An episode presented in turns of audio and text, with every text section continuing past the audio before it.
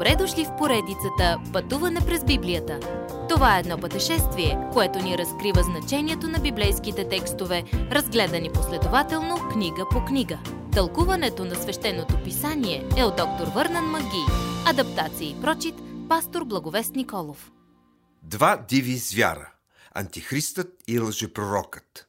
Участваме в космическа война с символично описаните персонажи Израел, Сатана, Архангел Михаил и разбира се Исус Христос, победителят.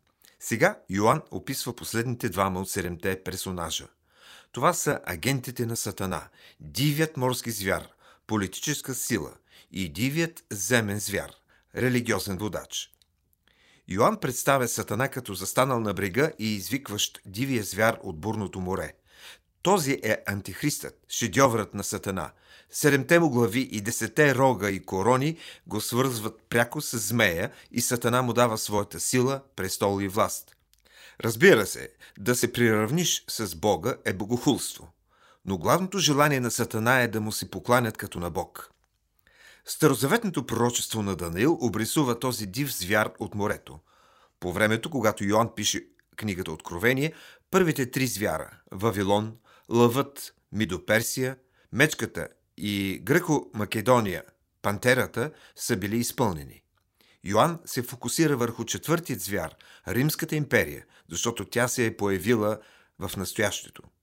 Малкият рок от Даниил 7 глава и дивият звяр от Откровение 13 глава са идентични. Морският звяр, човекът на греха и антихрист, е последният световен диктатор.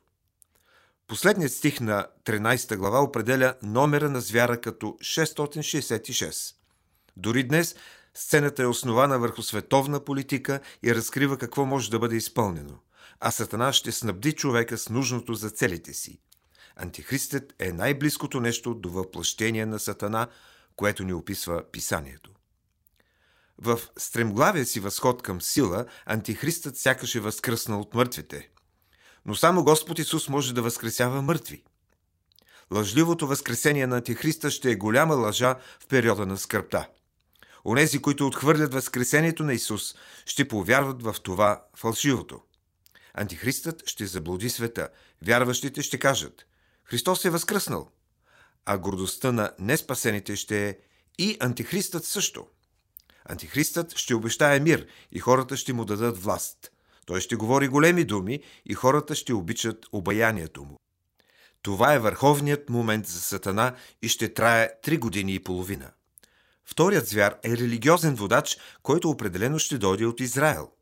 Той има два рога като на овен, по подобие на Господ Исус.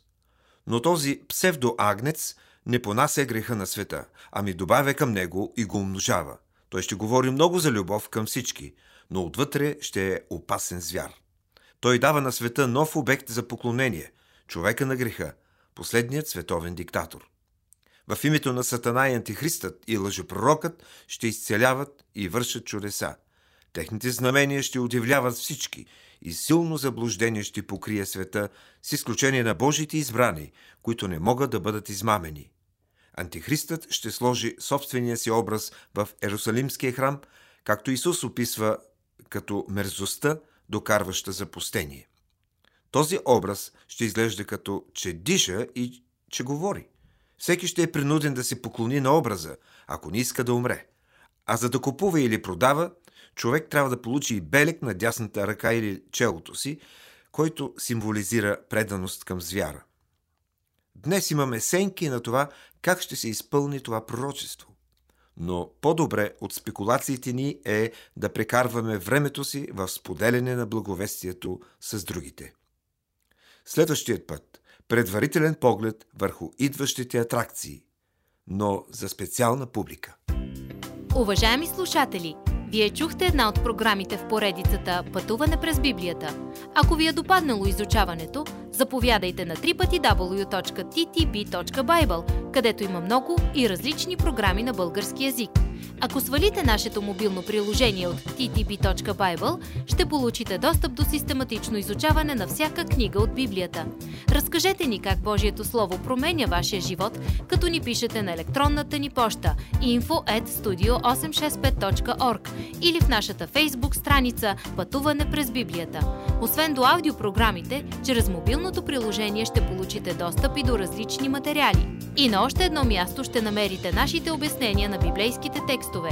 На платформата YouVersion за всяка книга от Библията ще намерите наш план за прочит и аудиопрограма с обяснение на прочетеното. Благодарим ви и до нови срещи в онлайн пространството!